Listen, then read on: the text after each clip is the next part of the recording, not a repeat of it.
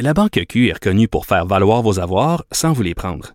Mais quand vous pensez à votre premier compte bancaire, tu sais, dans le temps à l'école, vous faisiez vos dépôts avec vos scènes dans la petite enveloppe. Hmm, C'était bien beau. Mais avec le temps, ce vieux compte-là vous a coûté des milliers de dollars en frais, puis vous ne faites pas une scène d'intérêt.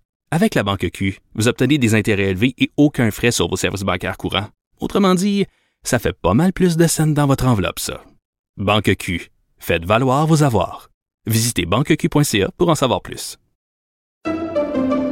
Pendant que votre attention est centrée sur vos urgences du matin, vos réunions d'affaires du midi, votre retour à la maison ou votre emploi du soir, celle de Desjardins Entreprises est centrée sur plus de 400 000 entreprises à toute heure du jour.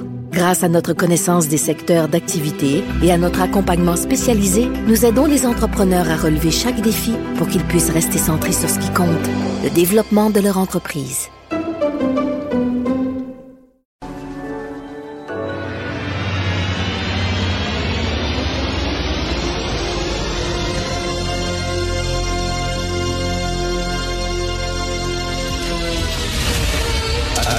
Attention, cette émission est laissée à la discrétion de l'auditeur. Les propos et les opinions peuvent choquer. Peuvent choquer. Oreilles sensibles s'abstenir. Richard Martineau. Un animateur pas comme les autres. Richard Martineau. Cube Radio. Bonjour, bon vendredi, vendredi euh, enneigé. La merde blanche euh, descend du ciel finalement. Euh, merci d'écouter Cube Radio. Euh, il y a, vous avez vu hein, les, les, la liste des grands pollueurs. On va en parler tantôt avec euh, Félix Séguin. Euh, ils continuent à polluer. Les plus grands pollueurs du Québec continuent à polluer. Ils n'ont jamais autant pollué, sans aucun problème, sans être embêtés par nos gouvernements. Euh, on va en entendre parler dans la journée. Il y a Louis-Philippe Messier, qui est journaliste au Journal de Montréal, qui est allé dans une séance où ces deux jeunes filles qui parlent de greenwashing. Greenwashing, c'est quoi?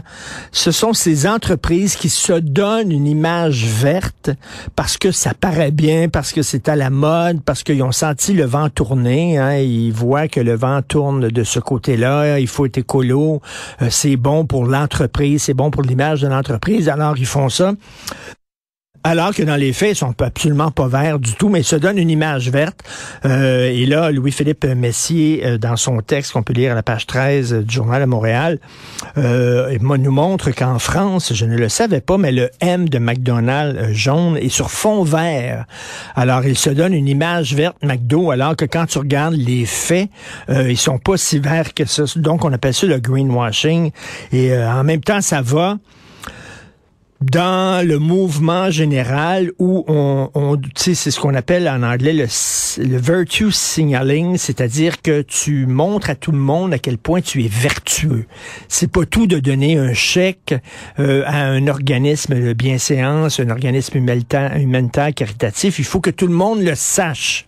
Hein, il faut que tu mettes ça sur les médias sociaux pour que tout le monde voit à quel point tu es une bonne personne et tout ça. Donc, c'est ça, ces entreprises-là au lieu de dire ben nous autres on va vraiment changer notre façon de faire euh, euh, à l'interne pour effectivement être plus écolo non non non ce qu'ils font c'est que ils signalent à tout le monde à quel point ils sont vertueux et on le sait hein les gens qui veulent à tout prix nous faire croire qu'ils sont vertueux sont souvent ceux qui commettent le plus de péchés. Pensez à certains curés, pensez à certains prêtres. Hein. Oh, on est fantastique, on est bon, on est géniaux. Ben oui, tu grattes un peu, puis c'est les pires finalement. Et dans le National Post, euh, on parle de sports washing. Ça, j'aime bien ça. Après le greenwashing, où on se sert du mouvement écologiste pour se donner une belle image, le sports washing, ce sont ces euh, régimes dictatoriaux, tyranniques, sanguinaires qui euh, sont l'hôte de grands événements sportifs, ce qui se passe au Qatar actuellement, pour redorer leur image sur la scène internationale. Et là, dans le National Post, on dit que le Qatar, ça leur a coûté 200 milliards euh, de dollars. Euh, les jeux, euh, les, les, la, Coupe du Monde. pendant des mois, ils ont fait du lobbying pour obtenir la Coupe, la coupe du Monde. On sait qu'ils ont construit huit stands en plein désert en exploitant, entre autres, des travailleurs étrangers. Et ce que le chroniqueur du National Post dit, c'est que de plus en plus, ça va être comme ça. Ça coûte tellement cher recevoir ces jeux-là que maintenant, c'est seulement les, les, pays qui ont tout intérêt à dépenser des gonzillions de dollars. Pourquoi? Ben, pour redevenir des joueurs sur la scène internationale, pour être pris au sérieux, etc., pour avoir soudainement une image très belle. Donc, on appelle ça le sports washing. Et là, c'est le Qatar. Après ça, ça va être d'autres pays comme ça qui vont dépenser des milliards de dollars et on va envoyer nos journalistes, on va envoyer nos diplomates, tout ça, à, ce qui est finalement une vaste supercherie, une vaste campagne de relations publiques